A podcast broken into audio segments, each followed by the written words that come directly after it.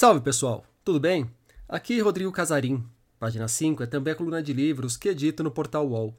Estou no Instagram como página.5, no Twitter como arroba rodcasarim e no Telegram, só procurar pelo grupo Página 5. Já sabem da novidade, né?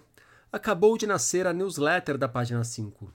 A ideia é, a cada duas semanas, mandar um e-mail cheio de boas recomendações de leituras para vocês além de breves comentários sobre livros ou a respeito do que tem rolado no meio literário. Quer se inscrever? Só me mandar o seu e-mail por qualquer rede social ou se cadastrar no página5.substack.com. Vou deixar o link na descrição do episódio.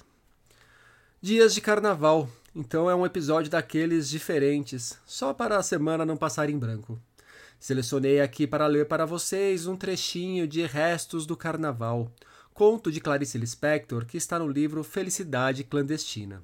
Espero que curtam. Não, não desse último carnaval, mas não sei por que este me transportou para minha infância e para as quartas-feiras de cinzas nas ruas mortas onde escoaçavam despojos de serpentina e confete.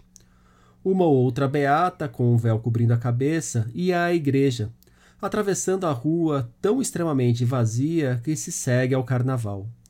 Até que viesse o outro ano. E quando a festa ia se aproximando, como explicar a agitação íntima que me tomava? Como se enfim o mundo se abrisse de botão que era em grande rosa escarlate.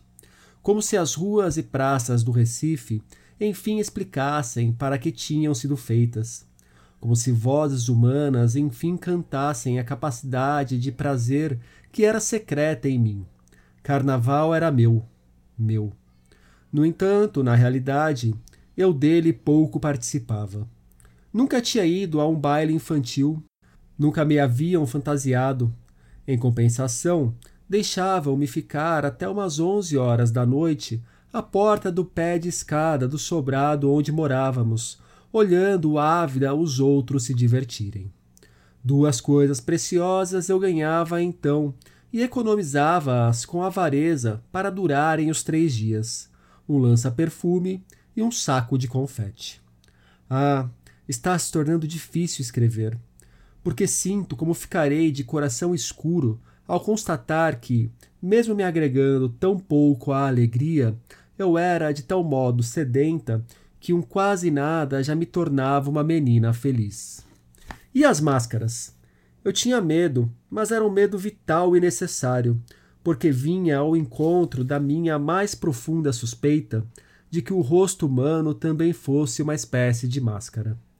À porta do meu pé de escada, se um mascarado falava comigo, eu de súbito entrava no contato indispensável com o meu mundo interior que não era feito só de duendes e príncipes encantados, mas de pessoas com o seu mistério. Até meu susto com os mascarados, pois, era essencial para mim. Não me fantasiavam. No meio das preocupações com minha mãe doente, ninguém em casa tinha cabeça para carnaval de criança. Mas eu pedia a uma de minhas irmãs para enrolar aqueles meus cabelos lisos que me causavam tanto desgosto, e tinha então a vaidade de possuir cabelos frisados pelo menos durante três dias por ano. Nesses três dias ainda, minha irmã acendia ao meu sonho intenso de ser uma moça.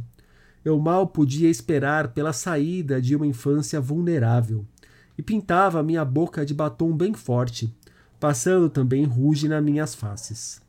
Então, eu me sentia bonita e feminina. Eu escapava da mesmice. Mas houve um carnaval diferente dos outros. Tão milagroso que eu não conseguia acreditar que tanto me fosse dado, eu que já aprendera a pedir pouco. Para saber onde essa história vai dar, procurem pela íntegra do conto. Ele se chama Restos do Carnaval, é da Clarice Lispector está no livro Felicidade Clandestina.